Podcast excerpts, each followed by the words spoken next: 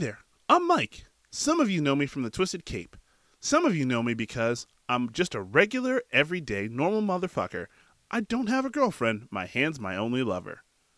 But regardless of how you know me, you know I love comics, and that's what we talk about on this podcast. Welcome, welcome, welcome to Mike's Big Stack.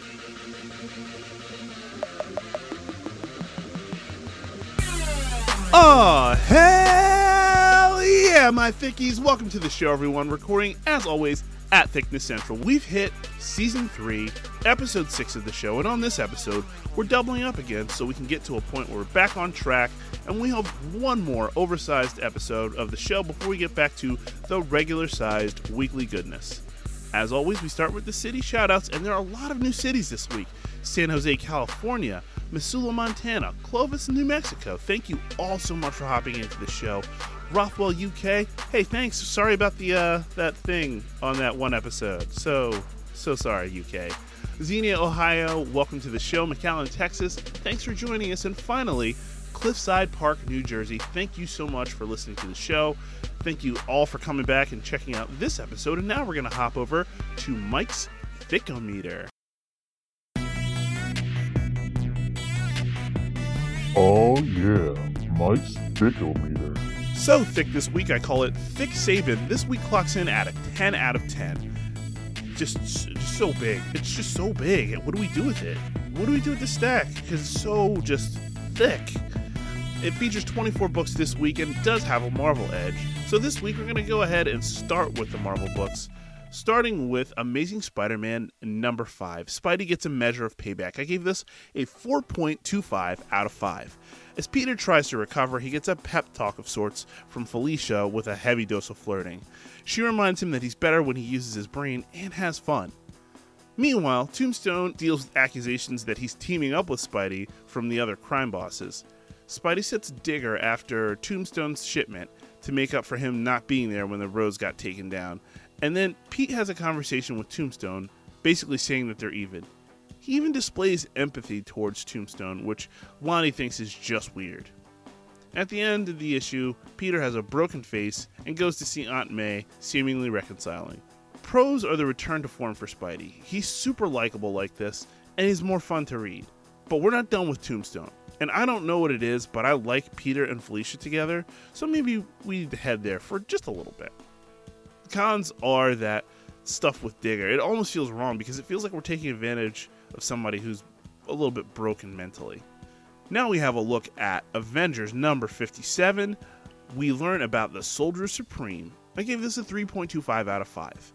This takes place in 1943 as we follow a soldier who goes by Sarge, but his name is Sebastian Zardos, who is the Sorcerer Supreme of this time and is shipwrecked with a group of fellow soldiers. Mephisto's forces beguile him and his fellow soldiers a lot, trying to take the Eye of Agamotto, often ending with some of the soldiers dying. Really, all of the soldiers dying. The cool thing about Sarge is that he has this rad skin and teeth covered demon gun. It's like really badass to look at. He does end up burying all of his soldier friends after they die and is helped by Phoenix, Thor, and Captain Marvel from the shadows. He fights off Mephisto and reteams with his time period friends Blade, Ghost Rider, who's used a submarine as a way to get around, so badass, and War Thing, basically Man Thing with a helmet and a plant based gun. It's, uh, it's, it's sustainable, y'all. Real sustainable. Pros are the cool designs going throughout this book. Everything seems meticulously designed, all with purpose, and somehow we end up caring about a guy we've never met before. Cons are that I'm not sure how this all fits together just yet. Next up, we have a look at Avengers Forever number 7 A Shitload of Steves. I gave this a 3.75 out of 5. A bunch of jailed multiversal Steve Rogers run into Mystery Room over and over, get knocked out, and sent back to their cells. They slowly join the cause together, going in greater numbers, but inevitably get sent back.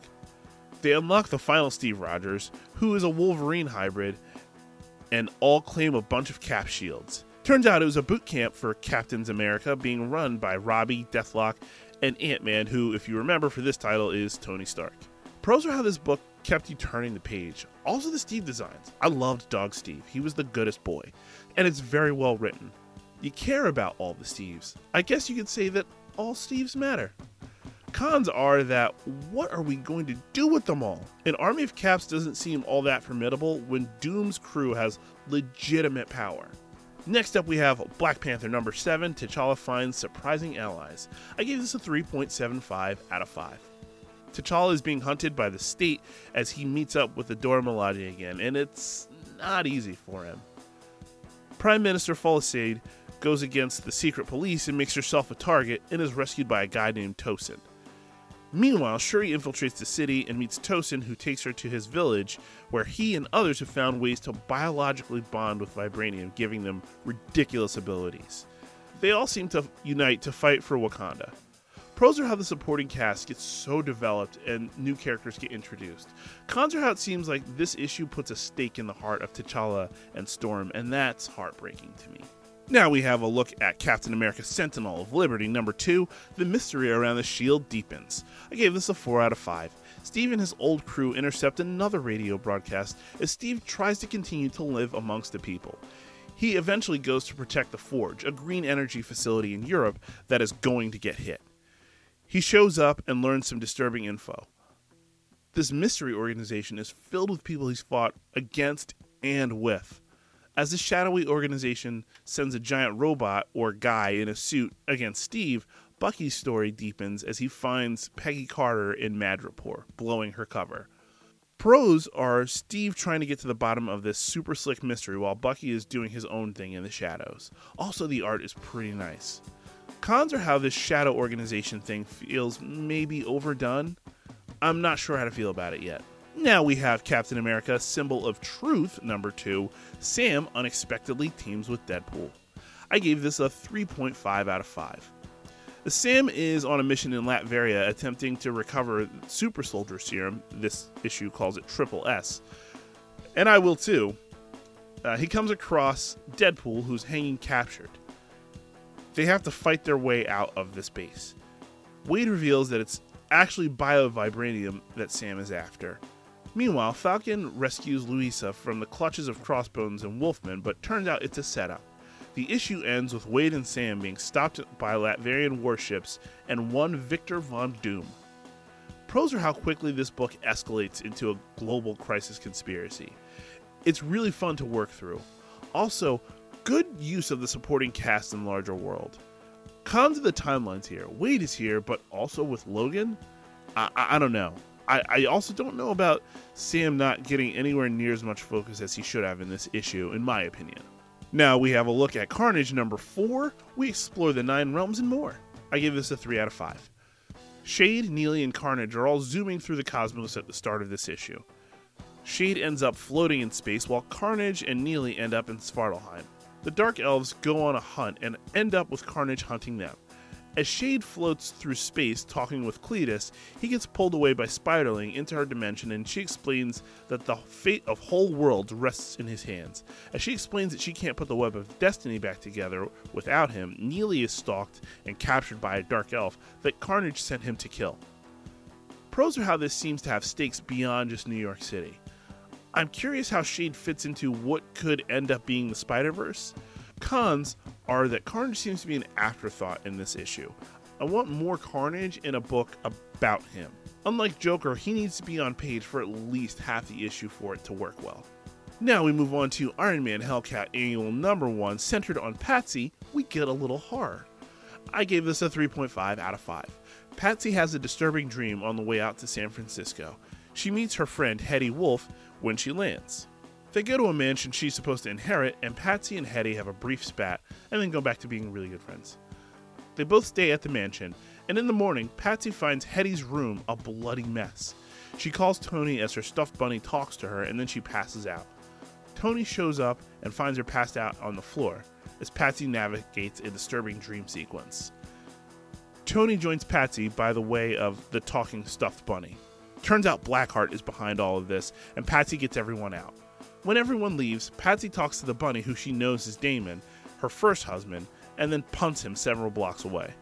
Pros are the use of Blackheart, such a cool character that needs more use, in my opinion. Cons are how this Tony Patsy relationship is so slow to develop. It's weird. Now we have Jane Foster in the Mighty Thor number 2. Asgard is attacked, and Amora makes a move. I gave this a 3.75 out of 5. At the start of the issue, we find out how Thor was weakened by the use of poisoned arrows. In present time, forces led by Algrim roll on Asgard. Valkyrie shows up to help turn the tide as Jane finds Dr. Voodoo on Earth. Or Midgard, as they say. Sif and Beta Ray Bill do their part to defend Asgard while Jane seeks counsel. Amora has used the battle to walk into Asgard basically unchallenged and steal the keys to Hell. Jane goes to Limbo for answers and runs into Sim when the issue ends. Pros are how Amora outworks everyone on this to get what she wants from Asgard. I also love how the battle is happening with Runa, Sif, and Bill. Cons are how almost easy it seemed to be to take down Thor in this issue. Just feels a little weird to me. Now we have a look at Legion of X number 3. Nightcrawler and Zen become the core of the title. I gave this a 2.75 out of 5. The Skinjacker Switch sees an opportunity to take over Doctor Strange, who has come to Krakoa. Meanwhile, Zen and Nightcrawler meet Legion and Blindfold at the beach, their astral area, and go exploring with Blindfold, while Legion helps a clearly broken Juggernaut. Switch gets trapped in the construct of Doctor Strange. Remember, Doctor Strange is dead. As they navigate the dream space, Zen gets separated, and they find her in her fantasies, which are in battle where she kisses Kurt. There's an excellent Ian McKellen joke as Pixie gets cornered and then rescued by Juggernaut, who is trying to be more than just an unstoppable force.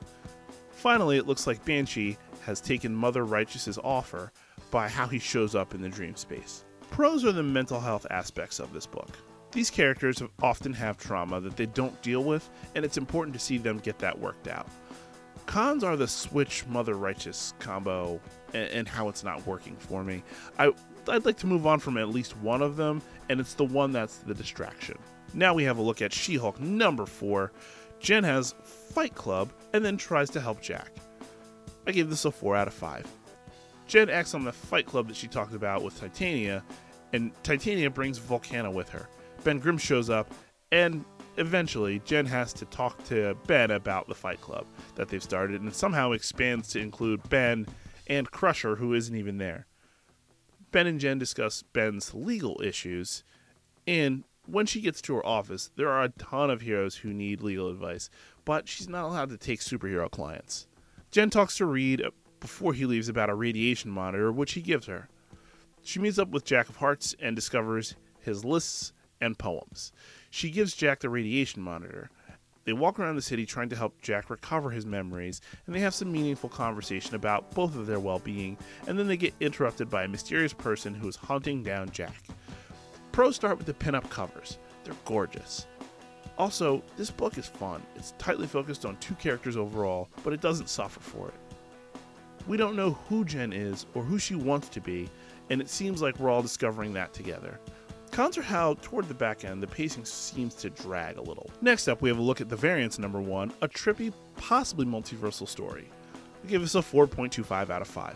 Jess starts out going to a coffee shop where she used to hang out every day. She instead decides to go to a makeup shop where she tries out different lipstick, and when she leaves, she passes out on the street. Daredevil rescues her and tells her to go to Maria's hearing. She decides to go to the hearing, but is haunted that night by Kilgrave's memory. Jess goes back to drinking coffee the next morning as Hammerhead and his goons try to shake down the shop owner. Jess goes to the hearing after whooping some ass and starts reliving issues with the Purple Man. Jess goes to talk to Maria after the hearing and she warns Jess to run, and Jess doesn't listen. She goes home and there's someone there. There's another Jess standing over her daughter and immediately sends her into fight mode. The fight is broken up by Captain Amerijess. Pros are how tight the writing is, and I expect no less from Gail. It's also beautifully illustrated. Clean lines all over the place, just excellence. Cons are continuity placement. Daredevil is a wildly different place right now, and Luke is doing some big stuff. Where exactly is this? Last two books here on the Marvel side X Force number 29, a massive Kid Omega story. I gave this a 4 out of 5.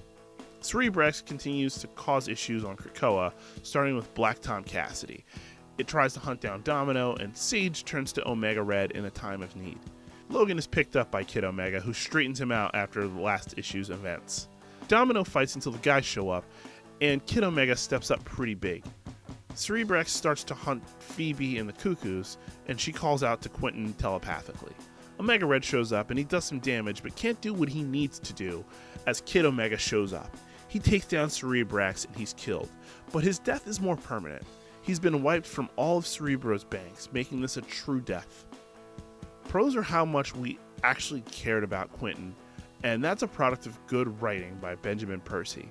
I also like how there's going to be some actual fallout from this unless they find a way to make him come back, which would be a coward's play in my mind. Leave him dead and let the characters around suffer with the loss. Cons are the lack of inclusion of Beast. It's almost like he's been completely taken out of the book despite being the head of the organization of X Force. Finally, here we have a look at X Men Red number 4.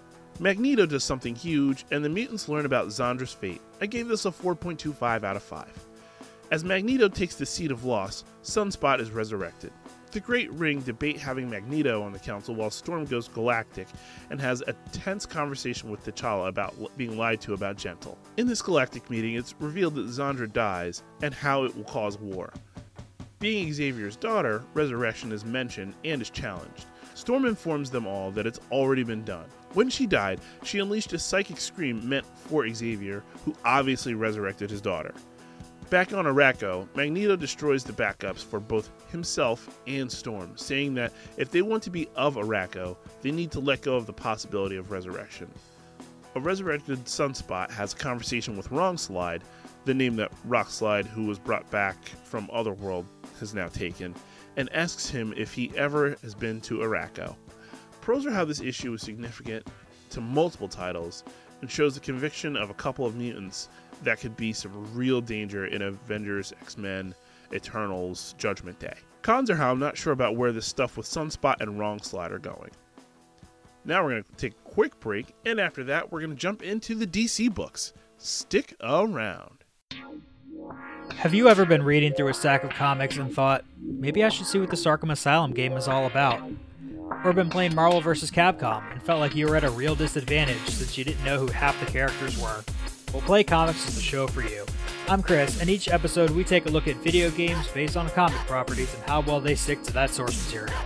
So whether you know the comics and want to know how all these games work, or you know the games and want to find out where all this craziness came from, go check out Play Comics at playcomics.com or wherever you find your favorite podcasts. Hey everybody, Sam here from the Twisted Cape. If you haven't already done so, be sure to check out the Twisted Cape's TeePublic page, which we have live right now for you to purchase any and all of your clothing needs with Twisted Cape logos on them. We got shirts, socks, maybe. Wow. We got other shirts with hoods on them, and they have longer sleeves. So warm. We got everything you could ever want with Twisted Cape logos on them. So, again, please be sure to check out the Twisted Cape's TeePublic page. Check out the link in the description and be sure to pick up your favorite stuff right now. Thanks, everybody. And now, back to Mike's Thick Stack. Yeah, we're back. Hopefully, you enjoyed that little break. Uh, now, we're going to go ahead and start with the DC titles, starting with Action Comics number 1044. The Revolution pisses off Mongul, and Supergirl and Steel step in for Clark. I gave this a 2.5 out of 5. Clark's forces are expanding, and the underground is starting to swell around Superman. Mongul is pissed and starts killing his allies and replacing them. It's a classic look at different types of leadership. Clark's forces keep rolling and gathering steam and information. Finally, Mongul raises Light Ray, who has definitely changed. In the backup, Supergirl and Steel are working to stabilize Tau La, but also are dealing with the oddities of the Genesis fragment. Also, the conduit is returned by Amanda Waller. Pros of the art style and Mongul's brutality. It's fun to look at, and I love Mongol being an ass. Cons are that the story has lost some luster for me again. Hopefully that changes by next time out. Now we have a look at Batman number 125. Chip and Jorge start their run. I gave this a 4.5 out of 5. Bruce and Selina check in, and Bruce realizes he's got to move on. Tim talks to Bruce about the fact that he's been Batman far more than he's been Bruce. Not the first time he's done this. So, Bruce goes undercover at an Iceberg Lounge party and goes against Penguin, who is Clayface in disguise. After some badass maneuvering by Batman, Tim gets shot in the throat and Batman rushes into the hospital where actual Penguin is. Penguin takes cyanide and the doctors come in to see Batman trying to save him, except that's not what it looks like. Then we get at the activation of Failsafe at the end. Meanwhile, we get a Catwoman backup where Selina is tasked with finding Penguin's kids. Pros are that Batman is fully back, baby. This creative team has the makings of something truly special with one of my favorite artist writer combos. Well done. Cons are the backups. Maybe just write it into the story instead, especially since Chip is just writing it anyway. Now we have a look at Batman Catwoman number 12, the end of this Tom King miniseries. I gave this a 3.5 out of 5. Part of the first half of this book is about the relationship between Selina and Helena and how they each look at each other and how they think about Bruce. The rest of the book is the wedding that started like four years ago in Tom King's Batman run. It's actually really sweet and a little tacky, but Lois and Clark are there for their friends as they tie the knot. I'm happy we finally get closure of this story. That said, the Helena stuff is really unresolved.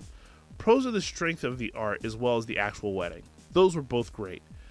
Cons are that despite the end of the series, it has a lot of loose ends attached to it. Now we have a look at Dark Crisis. number two. Slade makes moves, Black Adam steps up, and Hal brings help.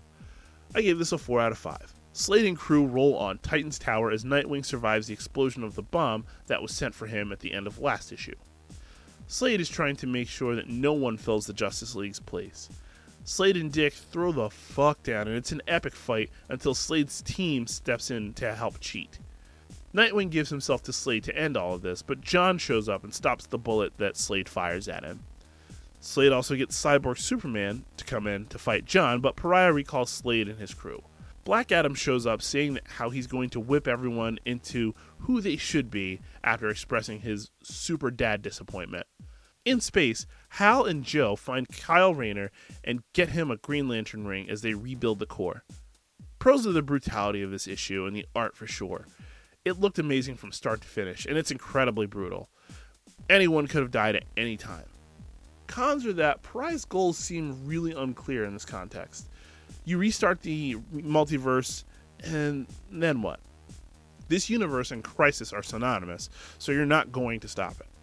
Now we have a look at DC vs. Vampires number 7. We learn about a vampire hunter and catch up with the heroes. I gave this a 4 out of 5. The turned heroes attack a convoy of living heroes. As things look bad for the living heroes, Janus shows up as a badass vampire killer and wipes everyone out thanks to Firestorm exploding after her stake hits him. Director Bones takes her to a place before he dies, and she finds the resistance forces who've taken refuge in Kandor.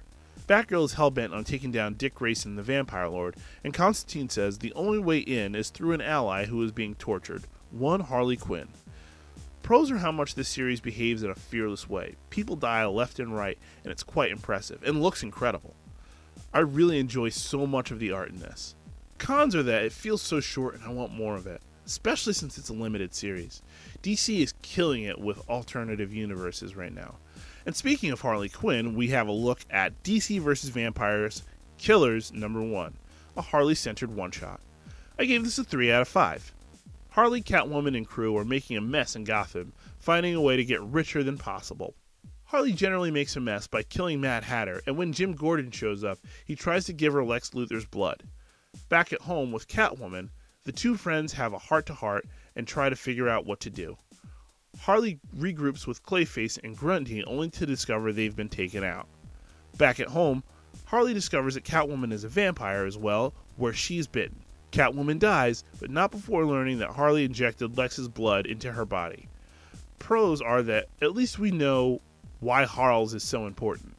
This also inflicted some new trauma on a trauma ridden character, which sometimes feels unfair but makes good story.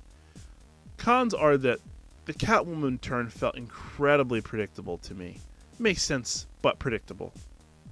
Now we have Detective Comics number 1061. We finished the Riddler and Gotham Girl stories. I gave this a 2.5 out of 5. This story is messy. Talia vaguely threatens Riddler at the start, and we pick up with Caroline committing murder. Then we get a decent amount of backup to explain how she got here. Basically, going through therapy in Gotham, and she disappears in a cloud of smoke. Then Riddler sets a trap, which Cass helps out with. They save the women in the trap, one of which is Caroline, and she then makes Batman drop her and falls to her death, supposedly. It's a dark ending with Batman and Deb Donovan. In Gotham Girl, the murderer turns out to be Dr. Meridian's assistant, Margot. Turns out Talia is keeping tabs on Claire for some reason that will pop up in Batman vs. Robin. Pros are the amount of disorientation this book throws at you and the dark ending. Gotham is a good place for these messed up type of stories. Cons are that even with the promise of further development, I do not care about the Gotham Girl story right now. I'm sorry. Also, the story overall just seems to lack punch for me. Riddler barely felt worth the use in this, and I just didn't enjoy it. This will get changed next time out with a new creative team. Now we have a look at The Joker number 15. The Joker, as well as Punchline Stories Wrap, I gave this a 3.75 out of 5.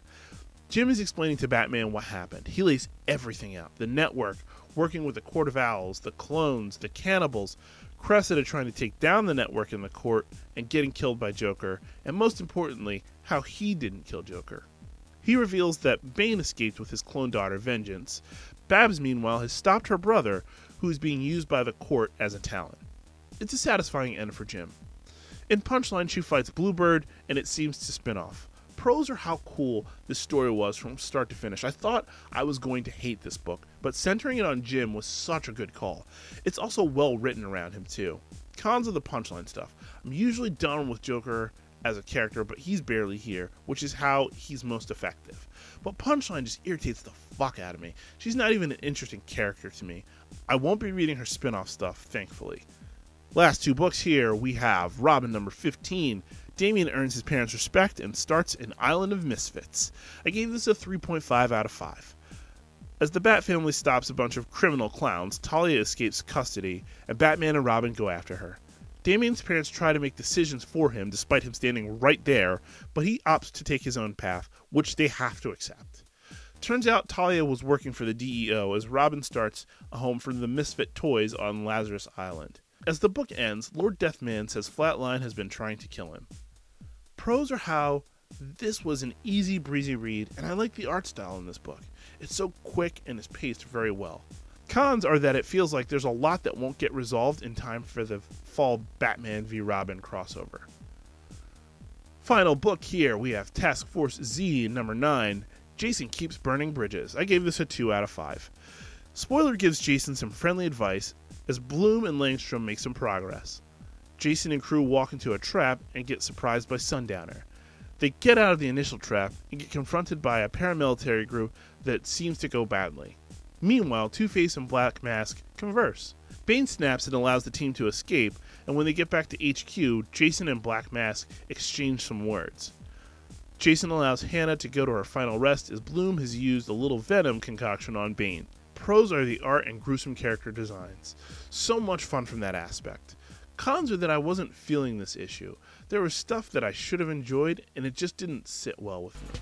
All right, here we go. We get to the new weekly ranking for this week.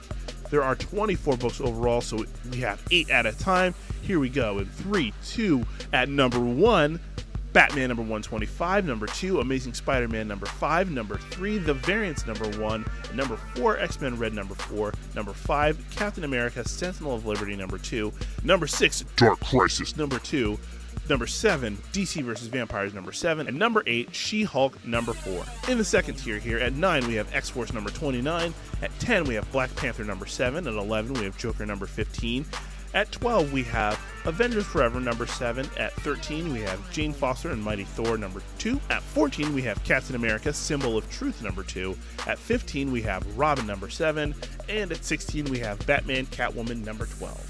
And in the final tier this week, we have at 17 Iron Man Hellcat Annual number 1, at 18 Avengers number 57, at 19 Carnage number 4, at 20 DC vs. Vampires Killers number 1, at 21 Legion of X number 3, at 22 Action Comics number 1044, at 23 Detective Comics number 1061, and rounding out everything at number 24 Task Force Z number 9.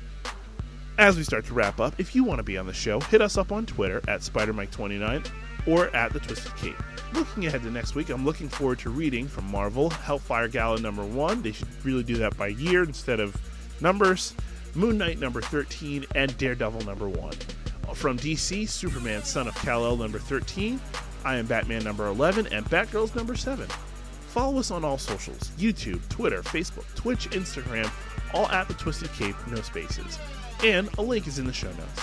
We do a weekly show on YouTube and we stream on Twitch at least once a week. As far as all the others, if you follow us, we'll follow you in return.